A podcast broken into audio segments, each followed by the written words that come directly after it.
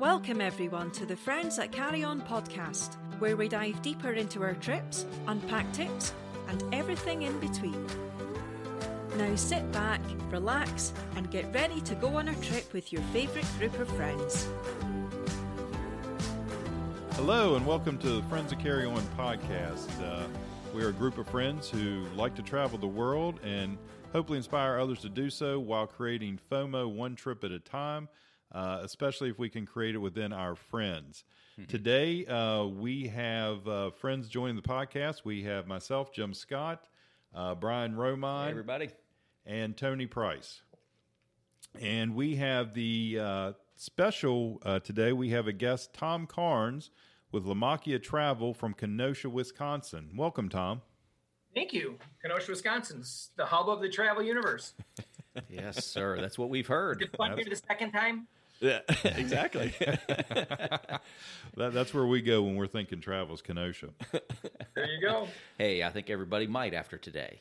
Absolutely, absolutely. Well, uh, obviously, uh, in in today's times, people aren't able to travel like they like would normally do. But uh, I think the itch is getting out there. So uh, we want to talk with Tom on what's going on out there what he's seeing and what trips uh, are that people can go on at, at, right now or in the very near future. But before that, I'd like to get a little background uh, from Tom and, and his family has a deep history in, in travel, uh, going back over 100 years when his either his grandfather or great grandfather was helping immigrants get to America from Italy. Tom, do you want to expand on on your family history and travel and, and so forth? Sure, it's uh, it's a pretty impressive one, and as the pressure of making sure I don't screw it up every year is a lot of pressure on me. I will talk about all accomplishments my previous uh, relatives have had here. um, my great my uh, my grandfather started what is known as LaMacchia Travel in 1931 upon his graduation from Marquette University. Uh, but our history in travel go predates that. So before the turn of the 19 before the 1900s, my great grandfather, who was an Italian immigrant from Cosenza, Italy uh, oh, had a grocery store and he was doing steamship travel, bringing Italian um, citizens over to the U.S. And his son, uh, upon graduation, opened a travel agency and kind of made it official. So we've basically been handling travel again. Steamship travel is where it started before the 1900s. But yes, we've been we've been doing this for about 130 years, and that, that kind of goes back to my initial comment. No pressure on me not to screw this up, huh? right. Well, right. But with again, the history of our travel agency is uh, my wife and I are the third generation owners of the agency, fourth generation in the business, and uh, pretty much our family has been instilled in the travel industry for years. Um, an uncle of mine, Bill LaMacchia, started a small company people might have heard of called the Mark Travel Corporation, otherwise known FunJet Vacation, United Vacations, Southwest Vacations. Uh, he, he started the, the product Vax Vacation Access, probably the most popular travel agent booking tool there. Um, other uncles, cousins, and friends have been in the industry as well. So we and, and, my own daughters. I have a daughter that works for Hard Rock, and I have another daughter that works for Delta Vacations. So you could honestly say that uh, the travel does flow in our blood. Oh, it sounds like it. Wow, sounds like yeah. it. Uh, eh, out of curiosity, your uh, grandfather, great grandfather Eugenio, who was helping the immigrants from uh, on the steamships. Now you're in Kenosha, Wisconsin, and I'm not really thinking of, of steamships coming into port there. So how how exactly did that work? You know what? That's a great question. And in the you know 1930s and 40, well, probably more the 40s and 50s, um, when they were bringing a lot of the the Italians over, they would well, yeah, the steamship getting them to the East Coast, and then we would rail them into Chicago. So my grandfather, my great grandfather would do rail tickets from the East Coast into Chicago. Uh, but there's some great stories of my uncles that you know in the 50s and 60s where they would actually had been known to drive to New York to pick up some of the Italian relatives that would be coming in um, from New York and drive them back to Kenosha. And uh, just a lot of crazy stories of you know people couldn't afford to pay, so they'd pay in wine and supersada and chickens and whatever they could do. So it, there's a lot of great stories of my grandfather uh, bar, bartering and you know negotiating and uh, on the end of it somebody would be happily arriving at ellis island and eventually settling here in southeastern wisconsin wow is that where the term railroad came from you know what it very well could have well, it's funny, you know, things kind of come full circle. I have a guest that come and still pay with wine. well, Well- they, you know what? That's, that kind of brings the price down, doesn't it? Yeah, right. Depends on how much wine. And how good it is. Right. That's true. Absolutely. Well, that, that's certainly a a, re, a rich and steep tradition in, in travel. So uh, you, you've you've seen it from all all sides there. So with that that background, uh, we're kind of in unprecedented times. Um, say for maybe 9-11. Uh, what are you? Obviously, it's been devastating to the travel industry, but not getting in so much of that. But what what are the trips out there that people or you're recommending people can go on either now or in the near future just to, to get out of their house? What what are the places that are, are kind of open for business? you know, I met with my team and we were talking about, hey, how do we, you know, how do we get people to get their toe back in the water? And domestically seems to be the the the number one uh, option. And and now that Vegas is opening up, and now that we know when Disney's opening up, I mean, those are the two no brainers. Um, but the people that are looking for the something different, maybe the people that were doing a trip to Portugal or going to go to Italy or river cruise are looking for something different. We we've been really trying to get a little bit more creative.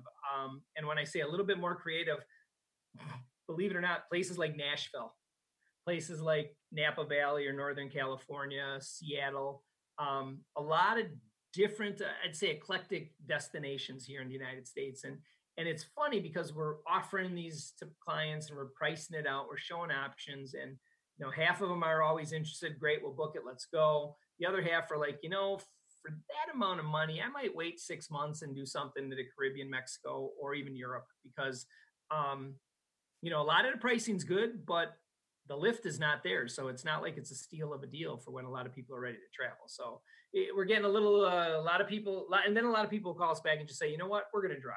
So we're getting a lot of different feedback.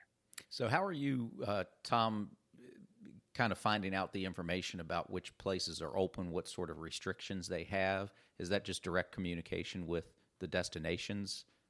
Yeah, I mean, it, uh, our agency and the the I have about four agents of the 14 working right now full time. So hopefully, we're going to bring the rest back as everything uh, builds up. But you know, the tourist boards, the tour companies, the operators, the cruise lines, everybody has been so great about sharing the information of when things open. Um, that you know the team here is constantly sharing that information with each other, which means we're leveraging it out and getting it to the clients to let them know, hey, you know what? My my first point is I knew we were getting ready to start booking things as soon as Disney was going to list the dates they were going to open. You know what I mean? Right. Once that is announced, people are a little bit more like, okay, Disney, they do their homework. If they're ready to open, I can start thinking about, you know, planning a vacation. Nice. Well, you were talking about, um, you know, I guess the, the flights and, and just kind of getting to the locations is one thing. Are you seeing any kind of really good, you know, deals or packages you're putting together for people right now in any of those, Oh. those spots? Yeah, there. It, it you know if you look in the next 60 days, there's some great great deals. If you look 61 to to 90 days, there's some okay deals, and then once you get past 90 days, you're getting closer to traditional pricing. So um, the diehards, as I like to call them, the diehards who are flipping out about being stuck at home, they're going to be able to take advantage of some great deals. Um, the pioneers, which would be that 61 days to 90 day window that are going to travel, I like to call them the pioneers because they're really going to be the ones to experience what the new world of travel is going to be about. Um, they're they're just starting to call. You know what I mean? They're just starting to call and feel it out a little bit. Um, but a lot of the 2021 stuff already, you know, we're getting a lot of calls on that. We're getting no commitments yet, but just feeling it out. So um, I, that's kind of the way I break it down those three different categories. So we're just getting into that time frame of people calling and inquiring. Are you noticing that the the the ones that are in the diehard category, or do they tend to be in the younger generation? Yeah. Uh, hey, yes, hey, hey, hey, hey, hey, hey, hey. I, I think we're pretty damn diehard. I, I don't. I don't think you're young at all. I said, ten, I, I asked the question tend to be. I didn't. I didn't say exactly. across the board. yeah. But yes, the answer would be yes, with a few exceptions. okay. I've always been called a few exceptions, but hey. and lots more. Is that what they're calling it now? Yet not exceptional. Wow, where's the love? That was the love. Uh, yeah, that That's actually as, is. That's as much love as you get here. Yeah, I mean, because we're, we're kind of the same thing. We uh, we were literally just before we got on the on the call with you, uh, talking about where we're going to go, and we had a couple places on our short list again domestically, and you know, a couple of the places we were talking about. Even though the state itself has kind of opened up a little bit, the towns or the cities that we were thinking about, not necessarily as much. So I got an email from Sloppy Joe's in Key West that said, "Hey, we're opening up this weekend. Come on down." I'm like, "Hmm, Key West, maybe." so we're kind of on that list too. I mean, we're we're looking for places to go, and Jim just ask, "Hey, well, where's some place domestically we haven't been that maybe we should go?" So Yeah, Nashville might be one. I love Nashville. Yeah, I haven't been, uh, but I hear it's great. Yeah, Um, so yeah, yeah, and then those are the kind of again those are you know we sell experiential i mean we're trying experiences that's really what we're trying to put in our clients laps and you know nashville's an authentic place you're gonna you know touristy yes um, but fun different it's not orlando it's not miami you know it's not la not new york city and what we are finding is more and more people are trying to stay away from the big cities new york is out miami is out la san fran those you know people are trying to stay away from that um, I mentioned earlier San Fran moving, but moving up into the Mill Valley, Napa area. Those are kind of some of the recommendations we're making. Can Can you give us a quick, uh, maybe overview of a, a cool Nashville trip that you have available as far as you know transportation, place to stay? You know what what would be on the itinerary for that? Oh, there's so many, uh, there's so many different hotels down there. I, I you know, I, I, the, the packages we've been putting together have been so diverse. And again, it depends on the budget of the person we're talking to. But I mean, you're talking three nights in a, in a four star, like a Marriott or Sheraton hotel, um, in, in Nashville. And what we do from the travel agency side, there's not a lot of pre-booked packages that were, you know, you can book like a Viator or something like that, but a lot of our clients like the flexibility of doing what they want. So we give them a list of restaurants and hotels or uh, restaurants and bars that match up to their personality. So, you know, and I, I apologize, I don't have a list in front of me um, there, but um, there's so many. Once you just get on the main strip there, it kind of opens up itself. You know, you go to uh, Northern California, I'm a little bit more familiar with the Mill Valley area up there. You got restaurants in Sausalito like Bocce, which is a pizza joint right on the um, right on the harbor there in Sausalito. Um, you got the redwoods right there, Stinson Beach, and then you know another 30, 40 minutes is Napa. Um, and there's so much to do in that area, and the scenery is beautiful, and the, it's just majestic. Wow. nice, Yeah. nice. Okay, I'm ready to go again. Yeah, somewhere, somewhere, Have you been? anywhere. Isn't that crazy? Not crazy at all. Yeah. Hey, do you have an in on a driver in Napa Valley that could take us around? You know what? We work with a few different companies. I can tell you that because everybody comes to me and they're like, "Oh yeah, we're I'll, I'm going to rent a car. I want to do these four tastings." I'm like, "Whoa, whoa, slow down, man. How about I get you a driver or a private company if you're going to really enjoy?" Um, Because very few of the people I know, uh, there's some, but very few of the people I know actually taste the wine and spit it into the spittoon. So you know they're not in any shape to be driving. Well, it's California. What happened to the self driving cars? I thought they were ready to go. well, speaking of those people he was talking about, I've met them. I don't. I don't hang out with them. Yeah, it's like I know it, right? A- A friend of mine had this happen to him. That's like one of those stories. Nobody's ever really known who it is. Right. That's when you know it's the person you're actually talking to. Yes, I'm asking for a friend. right. we do that a lot. right. Oh my goodness. Nice. Well, um, Well, any anything over anything overseas that's starting to gain some traction. That uh, I mean, you mentioned domestically is kind of the first choice, um, Right. Yeah, anything overseas that you're starting to see uh, loosening up that you're feeling like, okay, this is this is coming up here in the next couple of weeks. We're going to start um, maybe offering this to our clients. Well, the Caribbean, Mexico are definitely opening up. Um, you know, Jamaica just finally announced, I think today or yesterday, that they're no longer requiring the 14 day quarantine if you arrive into their country. You had to be quarantined for 14 days. So now they're they're dropping that. We know that you can get the Jamaicans start vacationing. Mexico has got open, you know, is open and receiving. Um, I think starting after like June 8th or whatnot. And again, all those hotels, all those big resorts in most of the Caribbean and Mexico, they've been shut down. There's no activity, nothing going on there. So again, going back to the pioneers and the, the diehards, that's going to be a really great experience when you get to Mexico or the Caribbean. Um, we talked briefly about a country like Panama. I mean, Panama is is one of those hidden gems that I I I was lucky enough to go to about mm, five or six years ago, and I have never been to a country that has that is more diverse. And what I mean by that is the first couple of nights we were on the beach. We were on the beach staying in an all-inclusive resort, uh, uh, which was the Hyatt there, and from there you would drive to uh, Lake Catano, which is the lake that uh, connects the um, Panama Canal, the world's deepest uh, deepest lake. And when you're there, you feel like you're in the backwoods. We were at a resort, we were at a restaurant eating um, lunch, and up the river literally came um, a family in a canoe, uh, Aboriginal family. They came up to sell their goods. They sold their goods to us in the restaurant. They got back in their canoe and they went back down river. And I'm like, is this Disney World or something? Are these, is this really happening? right. I mean, are these, and the guy's like, he goes, no, there's the Aboriginals are all over the place. Wow. What types and of things did they sell? They were selling um, uh, necklaces. They were selling wood carvings. And again, you're, and I'm looking at the stuff and yeah, it's it's it's none of this prefabricated stuff. Everything was made from shells, um, uh, trees, uh, wood, and even um, like grass. They had interwoven different things, and it was it was really probably the most authentic experience I'd ever seen. And and what's weird is so from Lake Catano, you're about 45 minutes from the beach. From Lake Catano, you go back to Panama City, which is probably another half hour from Lake Catano. And Panama City is like the busiest. It's like going into downtown Hong Kong. All of a sudden, you're in the middle of nowhere with the jungles and the lakes and the wild animals and the Aboriginal people. And then you pull into this city that looks like Hong Kong. There's traffic everywhere. There's high rises. There's casinos. There's neon lights. It is the most unbelievable and extreme examples of existence within the smallest um, distance I've ever seen in my life.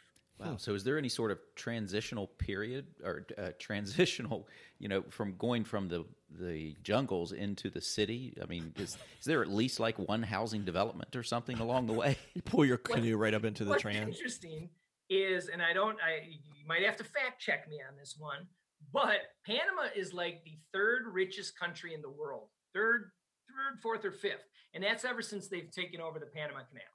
Okay. So the transition from the lake and all the wilderness there, as you're driving closer, you're going through different um, ports and harbors.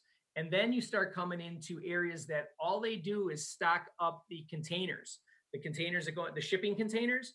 So you could literally be coming through and see thousands of these containers that are on ships, that are on trains. So you're seeing this. So that's kind of your transition from the jungles to a little bit more, you know, a little bit more city-like. And then once you get through that, all of a sudden you see the high rises. And and it's interesting for the for uh, what they would call uh, middle income people. They live in like these tall tenement houses that you know none of us would ever think that's middle income, but it is. It's just such a unique um, just such a unique place and the people are so wonderful i i i, blew, I went for work i didn't expect to be blown away like i was wow we we, we did a thing on places to retire in our last podcast and panama comes up in all the lists so it's it's it's pretty interesting I, I yeah. see that. I could absolutely see that. But uh, again, it, it's just hard to digest that, you know, it's the third or third, fourth or fifth richest country in the world um, I was told, again, fact check me, but I was told like every time a cruise ship goes through the Panama Canal, it's about a three hundred thousand dollar cost. Hmm. Well, that, that that's just one way. That's and, the most expensive toll road in the world. and it's got to be paid by cash. They don't bill you. They don't take credit cards. You need to wire it. The money wow. needs to be there. It's it's all cash. So what if you're deal. If, if you're if you're cruising on one of the yachts, let's say you have an expensive yacht and you want to go through the Panama Canal, it's probably going to cost 10 grand to do it for a small for a small yacht. 10 uh, 20 grand. I can see that, happen, but 300 grand, holy mackerel. That's cash, right? Petty cash yeah. right out of your pocket. Yeah. Well, well if you have that size yacht, eh. what they make you do, which is interesting, what they make you do though, is they make you sit outside just uh, in the ocean, and they're going to wait for about five or six uh, other yachts or boats your size. And then when there's five or six of them there, that's when they process them all through. So you can't gotcha. just go through by yourself unless right. you want to. Oh wow! It's it's just crazy. Still beats going around the the bottom of South America. Yes, it does. right? Yes, That's probably a little bit more than three hundred grand for that. at least. You know, they priced it to be. You know, if you went all the way around the bottom, it would cost you three hundred and twenty. Right, Right. exactly. we got a deal for you. Plus a week, right? I mean, right, saves you a week. oh my god. Yeah. Right. Wow. Well, so that's um, one. And then, you know, I, I, uh, Mexico, we talked a little bit about, you know, Mexico and Caribbean opening and, and one of the other country or one of the other areas in Mexico that's, that's really kind of near and dear to my heart is Merida, Mexico, which is the Yucatan area. Just, you know, Merida is about mm, four hours from Cancun and, um, the history and the beauty and the people in that area. It's it's kind of too bad they get overshadowed by Cancun and Riviera Maya over in that area. Most people go to that area, you know, they'll go to Cancun, Riviera Maya, you know, 10, 15 times, and none of them will ever venture in westward towards Merida and, and all the Mayan ruins. Yeah, I've been to Playa. Uh, how far is it from there? For about four and a half hours. Oh, okay, so you're more in. Okay. Okay, and, and we want we want to go a little deeper in, in Merida here in a little bit. Uh, it's so flying out to whether it's Caribbean or, or Panama or any of those places, Jamaica. What is it? And and they're re- relaxing the 14 day quarantine. What about coming back to the U.S.? That's one of my concerns. Still, do do does the U.S. still have a 14 day quarantine coming back from one of those countries, or is it if you're an American? they've got a you know a temperature test or some other kind of test you can take or what what are the rules on that Well, right now there's no quarantine on it, and it's interesting. The the United States didn't really push a 14 day quarantine. Uh, that what you had heard people talk about more or less was private. So businesses, companies, uh, those were the ones that were doing the 14 day quarantine. So it wasn't the government saying, okay. I mean, let me take let me get that back. When the cruise ships were coming in, and this was just starting off, you know, those first two or three weeks of this, yeah, then they were doing the quarantine. But once it relaxed a little bit, it became more of a private issue where businesses and organizations were the one that were demanding the 14 day um, quarantine. Um, so the U.S. wasn't as bad about it. Uh, I do know it's it, they're testing right now. Currently, they're testing some. Um, temp, they're taking people's temperatures. You're required to wear a mask at the airport, on the plane, through TSA, through check-in, and um, I wouldn't be surprised if if things don't start leveling out here very soon, um, they could potentially, especially for your uh, international travel, they could start asking for paperwork like uh, medical a medical letter designated that hey, you've been checked within 72 hours of this flight and you do not have COVID or anything. interesting which which i Mhm. could see that too agree with it just uh depending on your local health department like we're in west virginia and, and it, it's not as easy to get access to some of the testing it's gotten better like every place but uh, if you didn't have symptoms and a doctor's excuse you couldn't just go get a test um, so saying i'm going to you know i'm going overseas i don't know how and like i said it might have changed i mean this is updating and changing it's a very fluid situation Correct. um, but I mean that would make sense, and I wouldn't have a problem doing it. It's just can you get the you can get test? it, yeah. it's like, can you get the test within seventy two hours? And then you know what if your flight changes and all that? We had a, a exchange student from Bolivia, and she had to get back into Bolivia, which did have a quarantine uh, for fourteen days. She needed a test within. I think four days, three or four days of when her flight was. Well, they kept moving her flight. It was a charter flight out of Miami, and uh, but luckily we were able to um, to get a get her her pass to get the test, and then it once she got that, she had it until and then could go take it whenever she knew she had a solid flight. So I- guess if you can, can do those and get your orders, then it then it would work. But that um, Well, who gave her the authority to get the test? How'd you how'd you get that? To me, that seems like the biggest trick. We got a guy. We got a guy, yeah. Um, uh, fortunately, I'm on a, a local board with the hospital and was able to ask uh, an executive to to see what the procedures were, and then they were able to get the order since it was an exchange student through Rotary, uh, and uh, and so we were able to get the orders because it was a special exception, and then get the test turned around. That was the other thing; the test had to be turned around. Most of them here, they're sending out to labs, and it can be 72 hours before you get the results and we were able to get a 24 hour turn on that. So That's just great. luckily we knew some people. So it's it's kind of weird because here in Wisconsin, you know, our area right now, I mean, they're continuing to open testing sites left and right. So I mean, I don't necessarily think testing is going to be a problem moving forward because even as this tends to slow down right now or or level off or down curve the bell, whatever whatever you want to call it, um, it just seems like every time I turn around, there's another testing station open, another testing station right. open. And, So- and that hopefully that's what happens. And and even better if they can prove the antibodies. If once you've had it, even if you never showed symptoms and you got the antibodies, you know maybe you can take that test so you don't have to worry about the seventy-two hour thing. You're good for a year or whatever they, it proves out to be. Yeah, I suppose Yeah, that's so- you know just personally you're okay, but you still might be able to carry it, uh, and even if you have the antibodies. But I'm just saying to show that. Well, yeah, I I, I don't know all Well, I the science on that. My daughter just got tested, and she does have the antibodies. And Really? I think once you're you're not you can't really carry it. Is what right, I'm, that's what I, Oh, I understand too. Okay. So That's once that's that's like you know what that's you're, you're good you're golden if they Golden. tell you oh that's you that's the the golden antibodies. ticket. You, you I'm, and Willie. I'm going to make a T-shirt. That's right. Exactly. I got the get antibodies. Absolutely. well, cool. Well, let's um, let's kind of segue a little bit. We, we've already started talking about Panama, but I know you visit there, and obviously gave us a little bit of a, a background there. Um, with Panama, obviously it's a country. What uh, did you just go to Panama City and then some outlying places there, or or where all did you travel when you were in Panama? Yeah, no, we we went to Panama City. We flew into, and we went to the Canal area, uh, which is the Lake Gatun area, and um, then just outside of Panama City is um, is the beach area. So about 25 minutes from there is where we stayed, and um, that was it. I was there for one of the neatest experiences. I was there for three days, four days, and I got to see a lot. But New Panama City, Old Panama City, is kind of this resurrected area with that um, you know was settled in the 1600s it, french influence dutch influence i mean very heavily european influence in old um, panama city from there you look across kind of down i don't want to say yeah across the harbor and you see these high rises you know 60 70 story buildings glass uh, neon light it's just it literally it, it's spectacular um, but they have this they have this resurgence in old Panama City now, where you could walk by one of these buildings and it's completely the roof is caved in.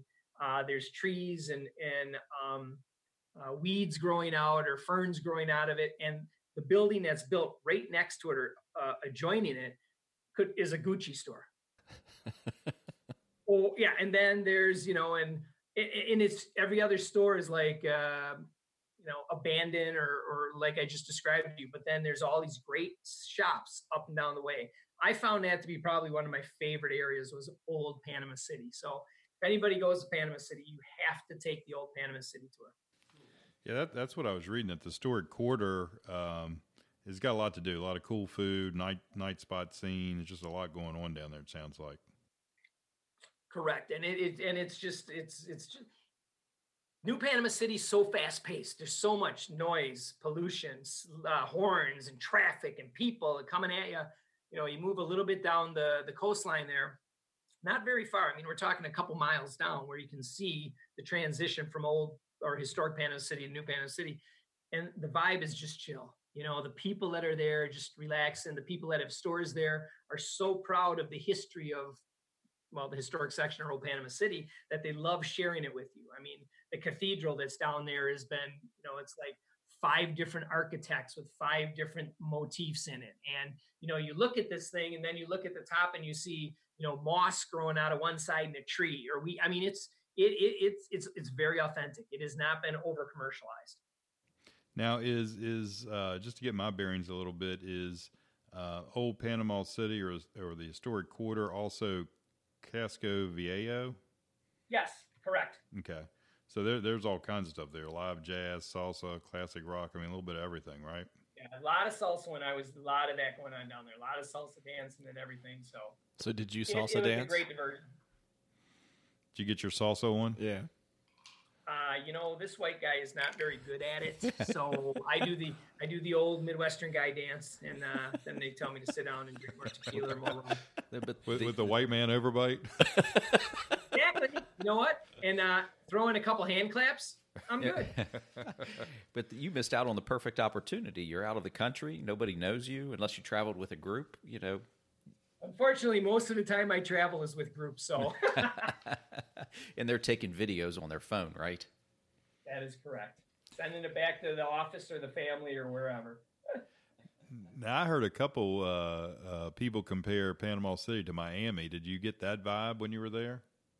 I did absolutely, but in um, a more obviously a more Latin and more South American feel. Um, you definitely knew you were not in the United States, even though I know my, I mean, with Miami, you got a Latin feel and a Cuban vibe and everything, but you still know you're in the States. Um, you get that feeling when you're in Panama City. You're not in the States. You definitely know that. But did you feel comfortable? Was there any negative feelings, or I'm sure there's always bad places somewhere, but in, in the at least in the historic quarter, uh, feel safe at all times. Yes, I felt. I, you know what? I felt very safe in the historic quarter. Um, Panama City itself, with it being so busy, you know what? I felt as safe there as I would in New York. You know, I mean, it really it's that hustle and bustle. So I had no problems. I was not worried, and my wife was with me. You know, neither one of us had any major issues.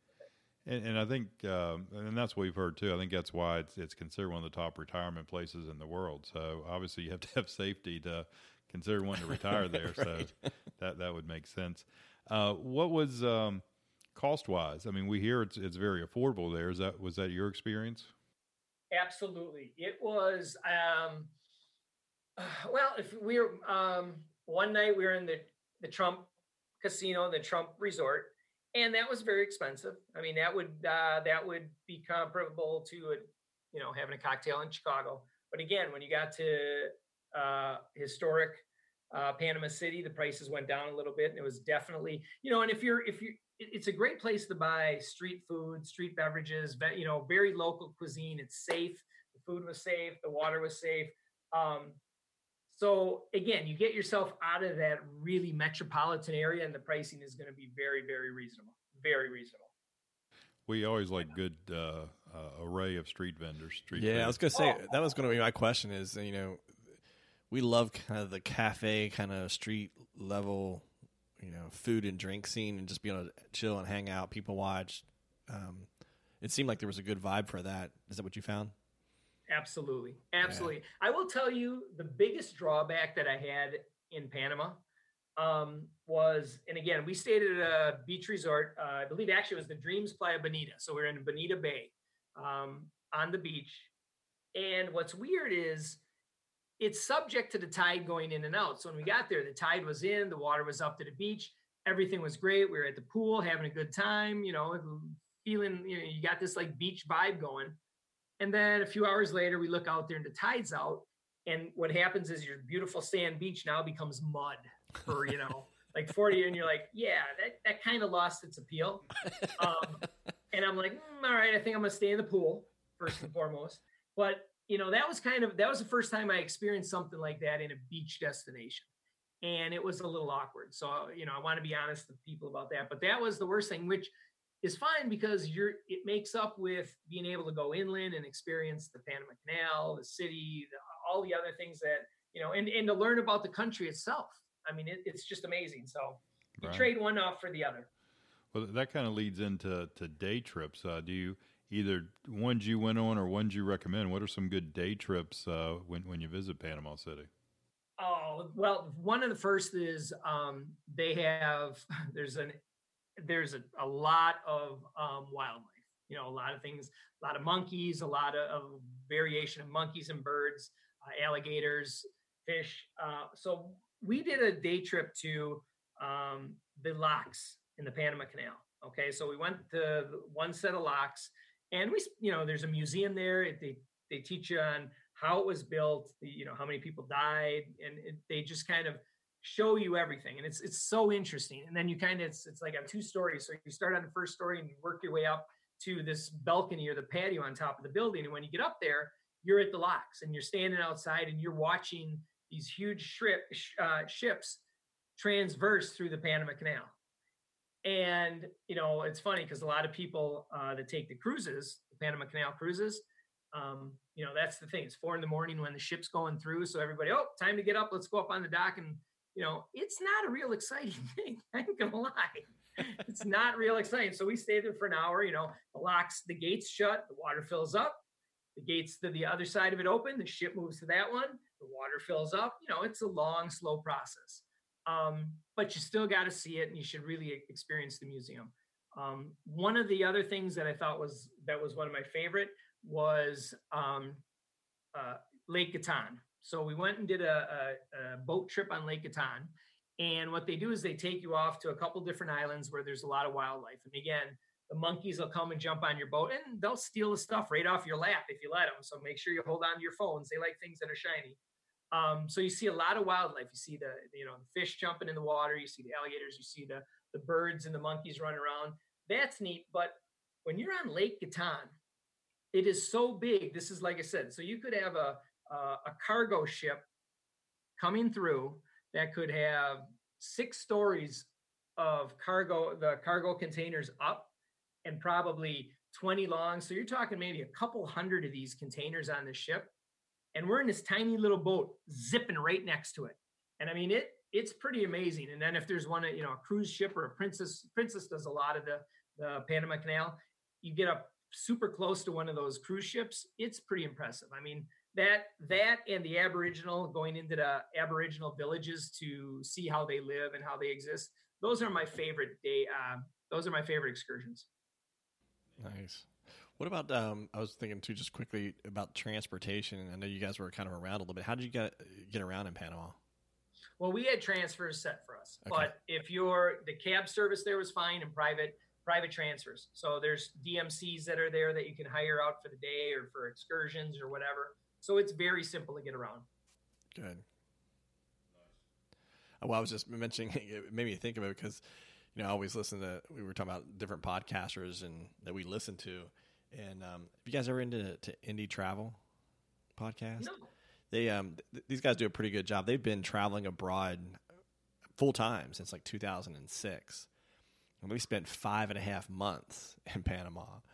And uh, they have what? a pretty good, yeah, they have a pretty good uh, episode out there on it. Check it out. Um, they, uh, and one of the things they talk about a lot is kind of getting around when you've been there for that long. It's kind of like literally been there for almost six months. But yeah, they had some pretty cool stuff too on there too. So if you're really interested in going and staying, especially for an extended period of time, they had some good insights. But yeah, maybe think yeah, about it because they were talking about traveling around. As I say, after six months or what, you are definitely not hiring private DMCs to get no, you not at all. Go, sure. Wow. Okay. Well, um, I, I, know you mentioned, I think, and I hopefully I got this right. You stayed at Bonita Bay and the Hyatt. what are some accommodations? I, I, apologize. It was the Dreams Bonita Bay. Oh, okay. So, uh, how are those accommodations, or and or what other accommodations do you recommend if somebody was going to Panama? I, abs- you know what, I love the um, the Dreams. It's what's interesting is the Dreams Playa Bonita is your traditional beach resort. Okay, so it could be in Cancun, it could be in Jamaica, it could be in the Dominican. So you get that feel. And for travelers, um, Panama is kind of a unique, adventurous destination. So it's kind of nice to start the trip in a hotel like that for people that, you know, okay, they get a little bit more acclimated um, and they they kind of settle in. You know what I mean? They're comfortable. Then you head off into um, the city of Panama, and you have, um, like I said, you got the Trump Intercontinental Hotel is the one that I recommend in downtown Panama. Intercontinental was a great hotel, located right in the center of everything. It had access to the casinos, to the mall, to the shops, and it was everything you needed. And the pricing for that was much more reasonable. So I absolutely love that property. And um, oh, see, I'm embarrassed because it just left my mind. Uh, we st- stated a report yeah. in Lake Gatun is one of the most authentic um, oh, I got to look it up. I'm sorry. While I'm talking to you, I'm going to look it up. That's okay. Um, but it, it, it it's interesting because it is a kind of a wildlife reserve. Okay, and um, beautiful pools. The rooms are unique, but each door to each of the hotel rooms was hand carved. So you got these beautifully wooden hand carved doors And I asked, I'm like, that wasn't that kind of cost per? I mean, that had to be cost per. That that had to be very expensive. What they said is those doors are carved by the inmates in the Panamanian jail right Mm. down the road. Wow. So it's kind of must be like their version of license plates. Yeah. it's a nice version. yes, yes, it is. And um, the guy said to me, he "Goes, your room. You may not know, Manuel Noriega might have carved your door for all you know." Annie. I said, "I'm going to use that. I think I'm going to tell everybody he did." Yeah. Um, oh, it's going to drive me nuts here. I, ah. Oh, I just did a group there two years ago too. Another after. ah. All right, all right. I'll I'll come. I, That's fine. If it comes to you, that's fine. So what um it sounds like there's obviously lots of great places to eat or, or drink and, and all that. What are some uh, wine and dine experiences you'd like to share with us? You know what? Street food. I and I. I'm just. I'm a big street food guy, and that goes right back to Panama City. Eat. You. That is going to be your best meal. Is going to be. Um. Oh, I got the name of my resort, and that There you feeds go. perfectly into um the food. But the street food in Panama City and the city to me is the best. Okay, anything from their version of crepes to the street tacos um, to um, uh, the uh, cinnamon. Oh, what are they called? Thank you to the churros, the street churros. Those are to me, those are the best meals. Everything else in the city was um, pretty big city. You know what I mean? You can get Italian, you can get French, you can get Chinese. Um, not a whole lot of local Panamanian in the restaurants. That's why you get it on the street food. The place that I was talking about uh, that I think you have to go to is it's called the Gamboa Rainforest Resort. So the Gamboa Rainforest Resort is um, one where they had the carved doors, and they had the restaurants there. The seafood was fantastic. Not seafood. The lake was that's because it's right off of the lake. So the fish was fantastic. That would be one of my biggest recommendations. Would be um, any of the fish off of that area, and there's so many different options to it. Nice. Now is um is is the lake freshwater or is that brackish water or salt water? What uh, what type of It fish are they getting there? It's freshwater, Okay. And it's a man-made lake, I think. and I was going to say, and it's a it is a man-made lake, and it is unbelievably deep. it is unbelievable. I think it they s- I think it is the deepest lake in um, the Americas.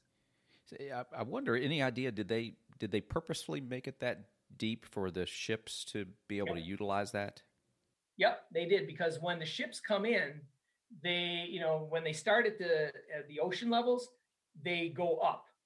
So when each lock on the uh, canal rises with water, rises you up to the next one, it rises you up to the next one, rises you up to the next one. So when you get to the top lake, Lake Gatun up there, you're at the highest level, and that water needs to, from what I understand, filter through to the gates. So yes, That's wild. Yeah. Sounds like a field trip. oh my God, it's, Now, it is- now I'm curious about how how deep the lake is. I'm, I'm trying to look this up here. Any idea? It's deep. I was just gonna Real say, deep. it- Real deep. I wore two life jackets on my boat. I don't know. That was enough. You're gonna play pick the quarter off the bottom of the pool in that one. Not gonna. No. You're gonna lose. All right. I'm gonna I'm gonna find that out. I'll let you guys All right, know. you later. jump in when you yeah, let- One I- hundred. Let's see. It's Yeah. eighty-five feet above sea level, and uh, let's see, it is eighty-five above Pacific level. The lake is at eighty-five feet. Wow. Darn it. Those are in depth. Greater than forty feet to forty-five feet deep is what they're saying. That's deep. Yep. That is deep, and it's a big lake. Oh, It's a lot of and water. a lot of different, you know, offshoots of it. Cool.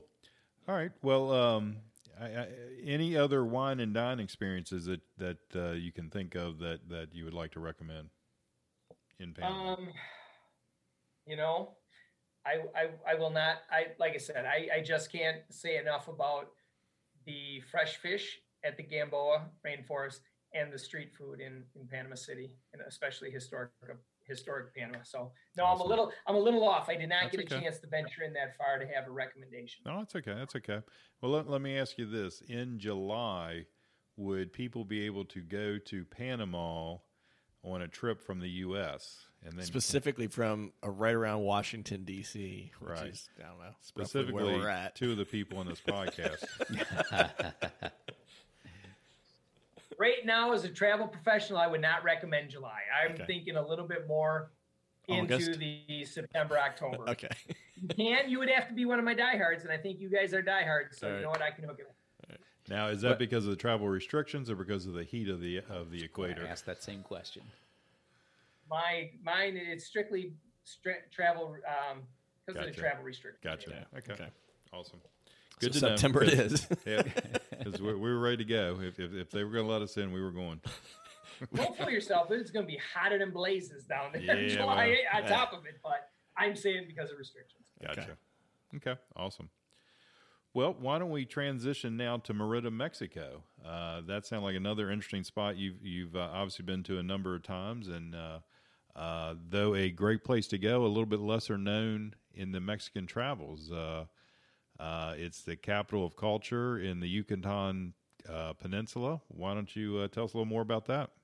You know what's interesting about Merida? The first time I went there, um, oh god, it was about four four years ago, and it's a big city, over a million people. It is, you know, it was the center of education and culture when the Mayans were running the world. You know what I mean? They were they were deemed the smartest, um, the smartest region of people. Uh, you know, they came up with the calendar, and um, it, it, I, I'm not doing a great job describing it at the moment. Let me rephrase that. It's a big city. You go in there, you wake up, and you're like, "Oh, what's what's so special about this town?" And as you start walking through, you find that it has the most European influence of any any city outside of Europe I've ever seen. It is the cleanest big city I've ever been to by far. It is the smell of the food and the location. I mean, it's inland, so you're not on you, you know you're not on the water. It's inland, but the surrounding forests and jungles and things. I mean, it it's just this wonderful smell, and the people are so absolutely wonderful, absolutely wonderful. It has the oldest cathedral in the Americas and that was very cool to see. We were lucky enough to be there during their um, kind of like their Fourth of July, their Independence Day, and they have a, a three-day festival that goes on right outside the, the cathedral. Um, and when you talk about when I talk about street food in Panama, that was good, but it pales in comparison to the food and to all the the just the options of um, food and beverage that Merida had. I, I just was completely blown away, and I absolutely fell in love with the, the, the city. Do they have a lot of street markets? It, it looks like what I've been reading that that uh, that's a very popular thing there. Yes, there are a lot of street markets, a lot of, and yet a lot of traditional stores, and a lot of. it- It's a great combination of both.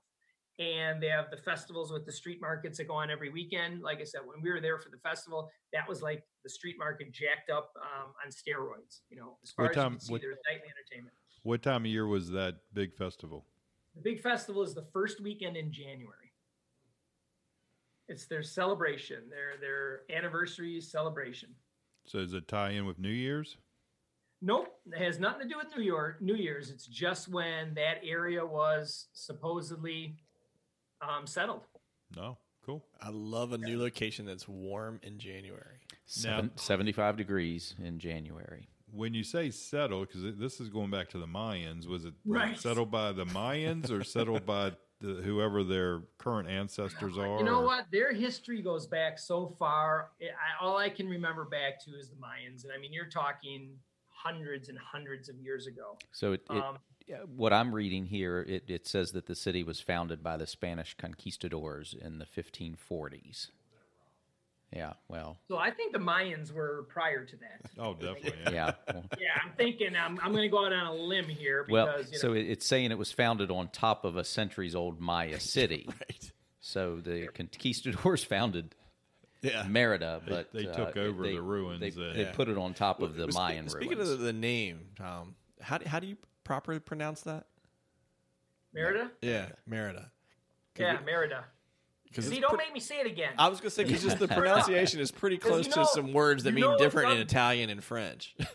yeah, right. You know what the what the very close word to that is, right? Right. Merida, which Merida is not a good word. Merida. Right. I- Okay. but with my Wisconsin accent, I screwed up every Okay. time. No, I'm just making sure. I got myself in trouble a couple times with that. Now, with the Spanish founding this and calling it that, and, and, and at that time in the 1500s, those languages were a lot more similar than they are now. I mean, did they think it was a, you know, crap city or what, what, uh, what was going on there? Is it just simply uh, enunciation? Tom, I think I I think think, was- Jim might think you're that old. I don't know what's going on here. I'm going to go on the limb that they strictly didn't. That word wasn't even around back then when Right. they started it because there's Yeah. nothing Merida about that area at all. Yeah. You know what's funny though? In the city, but more on the outskirts of Merida, um, signage and you know even some of the highway highway signs, names on cities and buildings are all still Mayan. So you have uh, maybe twenty percent of the, and I'm es- trying to remember about twenty percent of the population in that area still reads Mayan. Wow. I didn't So even know that was really still an active language. Yeah, I didn't either. Right, and I didn't either. And it's it, you know it, it's funny because a couple of the places we went to, and there there is, and the thing about the Mayan language is that it's phonetical. So whatever you see written is how you say it. There was a there was a town we were in, and it was called Taxibichin, and it's like twelve letters. And I'm looking at it, and my the tour guy was with him, and I were talking. He's like, "Sound it out." Uh, Taxa bitchin. He's like, "Yep, you said it right." I'm like, "What?" And it, it- it's weird because it's phonetical when you come to the Mayan words. A lot of Wow. X's though, a lot of Z's, a lot of CH. Interesting. I would have never guessed that. I don't was think that. I've seen that on Rosetta Stone. Yeah, when when you think of lost civilizations, you're not thinking their language is still active. That's Yeah, no, interesting. No, no, it's uh, it. Yeah, it. We we were lucky enough to go into when we were traveling around there. We visited the ruins, and I at the first time I went, I had a group of high school students, and there was about twenty four of us. And as we were driving from Valladolid, which is where um, uh, Chichen Itza is, uh, we were driving through Coba, and that afternoon we had a lunch um, in a uh, uh, at a Mayan um, a Mayan priest's home. Okay, a shaman. So we went to a shaman, and here we are in this bus driving down the highway. It's two lane highway, flowers everywhere, and just absolutely beautiful. We turn off this dirt road, and it is a one lane dirt road, and we go about a half a mile in, pull up, and there is literally this little um, uh, palapa and a yard with chickens running around and dogs and you know a table set in the yard for us and the gentleman comes out the shaman comes out greets the bus and there's like 22 of us we get off um, and he's probably got six kids under the age of nine okay? And they are all dressed in Mayan garb and half of them are cooking the food on a stone that we're going to be eating. The other half are playing musical instru- instruments singing to us and you know welcoming us.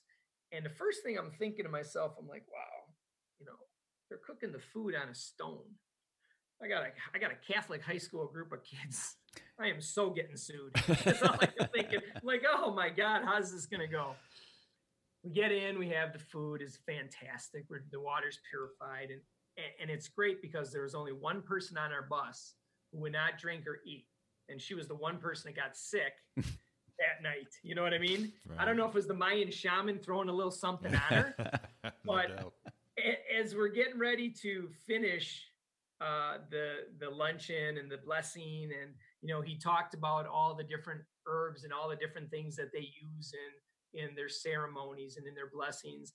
And he's got this root in his hand, and he's got this knife, and he's walking by and he's cutting a piece of the root off, and he's handing it to everybody, and he's telling, you know, chew this.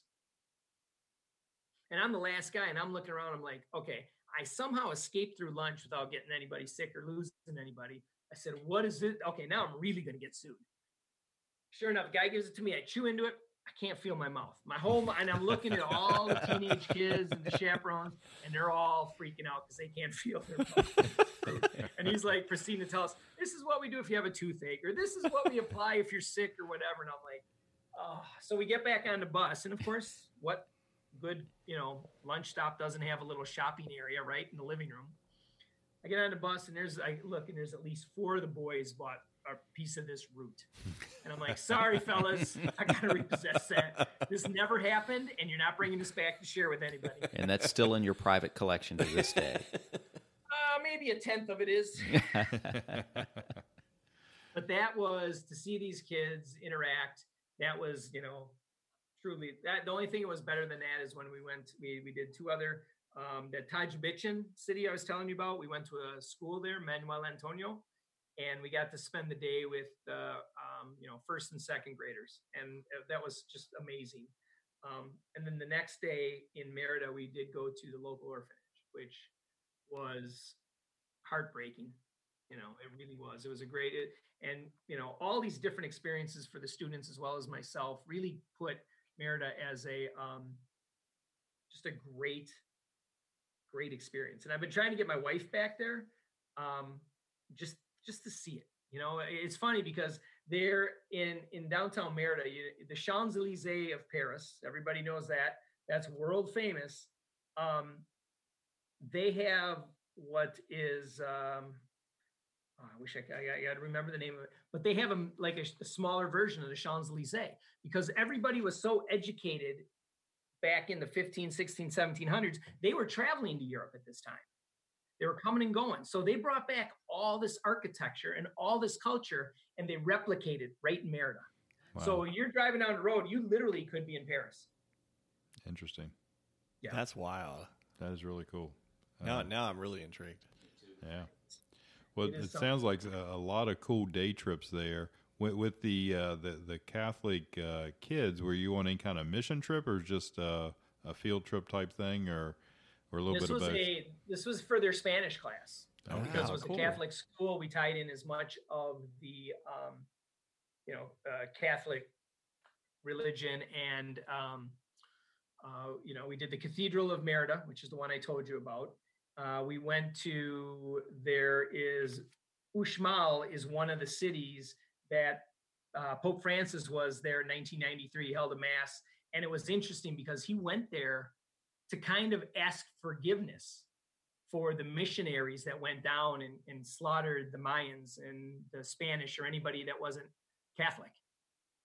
And it was a pretty deep, you know, it's it's a pretty um, it's pretty heavy um, what should I say, area. I mean, uh, the statue and the story of it all. I mean, you know, what pope goes down and asks forgiveness for what the, the, the church did prior to him? Very few.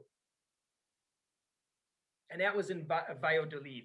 Oh no, I'm sorry. It was Izamal. Izamal is the yellow city. That's what it was. So, um, very cool area there. Again, it just and Pope Francis was there to ask for forgiveness. Nice. Yeah. What? Um, so there's some great day trips. Accommodations. Where do you recommend uh, someone would stay there? Oh, I, you know what's funny is when we were in Merida, we checked into um, the hotel we were at was the Real. Was like a uh, not it's a Real Resort, but it's a, the Fiesta Americana Inn. Just a simple, clean hotel. It's got a great restaurant. It's within steps of the city center, and it was it's like ninety bucks a night you know, um, show, um, not peak week like Easter, Christmas, but it's like 90 to 120 bucks a night most of the time. And it is clean, one of the cleanest hotels I've ever been in. Um, we ended the trip. We we stayed uh, at a pro, what was I'm just trying to remember the name of the hotel we stayed at in uh, Valladolid. Valladolid is um, uh, the Quinta Hotel. This was like a bunch of little um, how shall I say? It was almost like a a, um, a compound. You know, all the, the there's a bunch of different rooms in all different areas. The restaurant and bar was in the center. The pool was towards the front. But right on the outskirts of it, you were right in the town of Valladolid. So right on the other side of the wall was a local school, and you could hear the school children playing, but not where it was a problem. You walk out, and there's a gas station across the street, extremely safe and it was so mild and so mellow. I absolutely love that hotel. Nice, awesome. Um, yeah. Well, and you mentioned safe. It sounds like this this city's pretty incredible to begin with, but I assume you felt safe all around uh, all the different areas there. Yeah, it, we did. We felt very safe. Obviously, with the students, none of them left us at any time. Um, and if they did, we were, you know, right across the square from them. we, you know, some of you got you got teenage boys and you got teenage girls, and you know, when you try to go to a country, and the thing is, not a lot of people speak English where we were. That was the key to all of this. Very little English was spoken in the center of that area, more Mayan probably than English.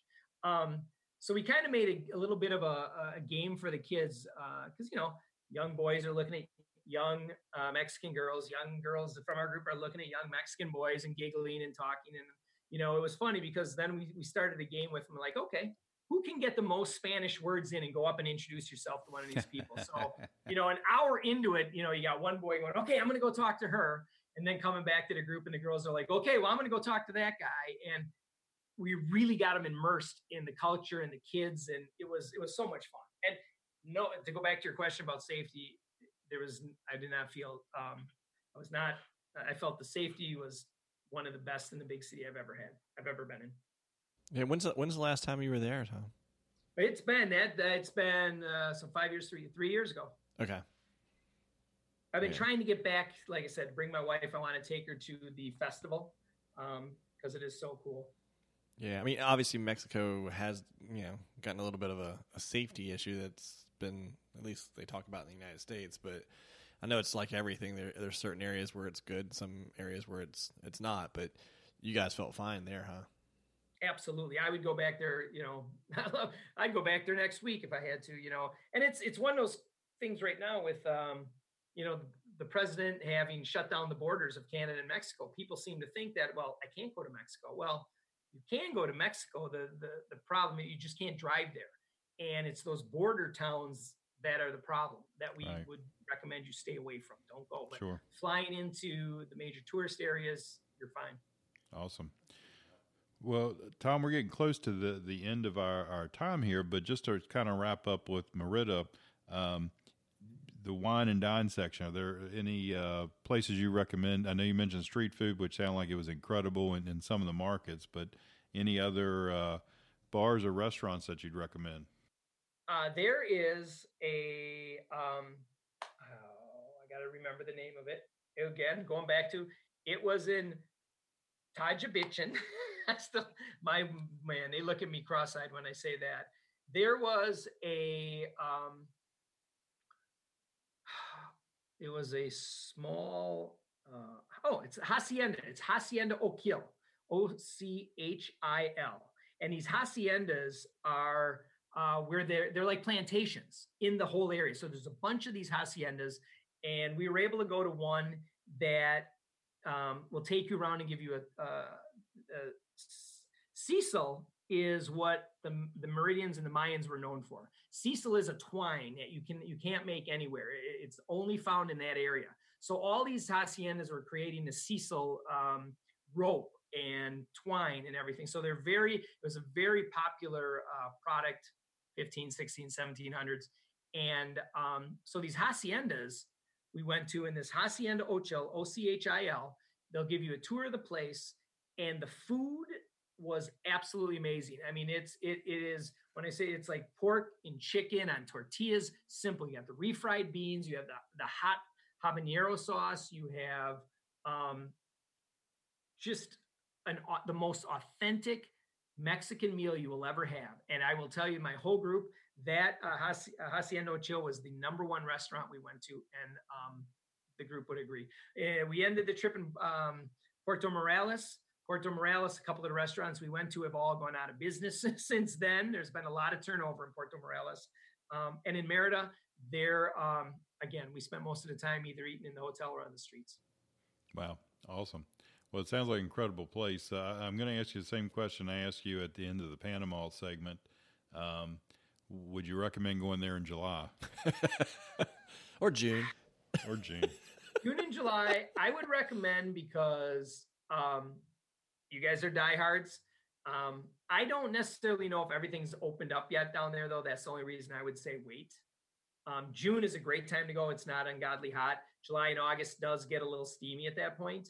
Um, again, I would push it into the September timeframe. Um, but right now, I don't think they're up and operational yet completely. So you would miss out on a lot. That'd probably be a, a good, maybe uh, early fall location. Yes, and you know the reason I say you'd miss out on a lot is because you're not on a beach, So basically, what you're going for is the city experience, the culture, the food, and you want to make sure everything's open.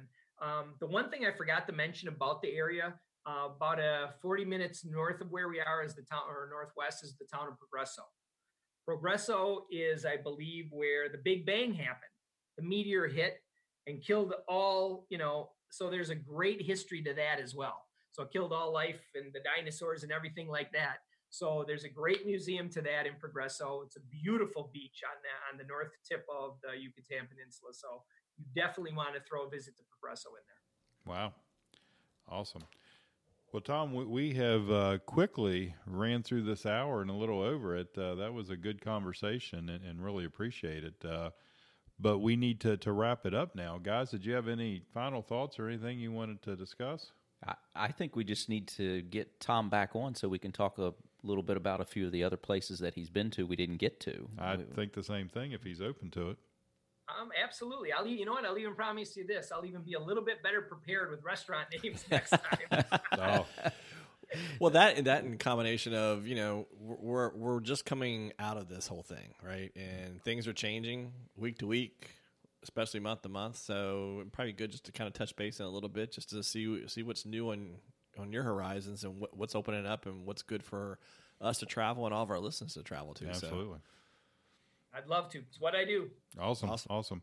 Well, Tom, thank you very much for for joining the Friends of Carry On uh, podcast today.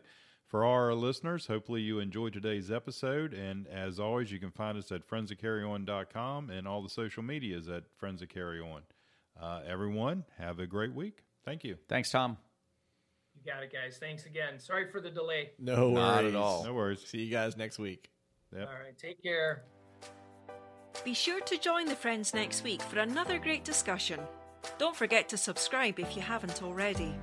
You can also find the Friends and other content at www.friendsthatcarryon.com or check us out on Twitter, Instagram, and Facebook by searching Friends That Carry On. Thanks again for joining us, and don't forget to carry on, friends.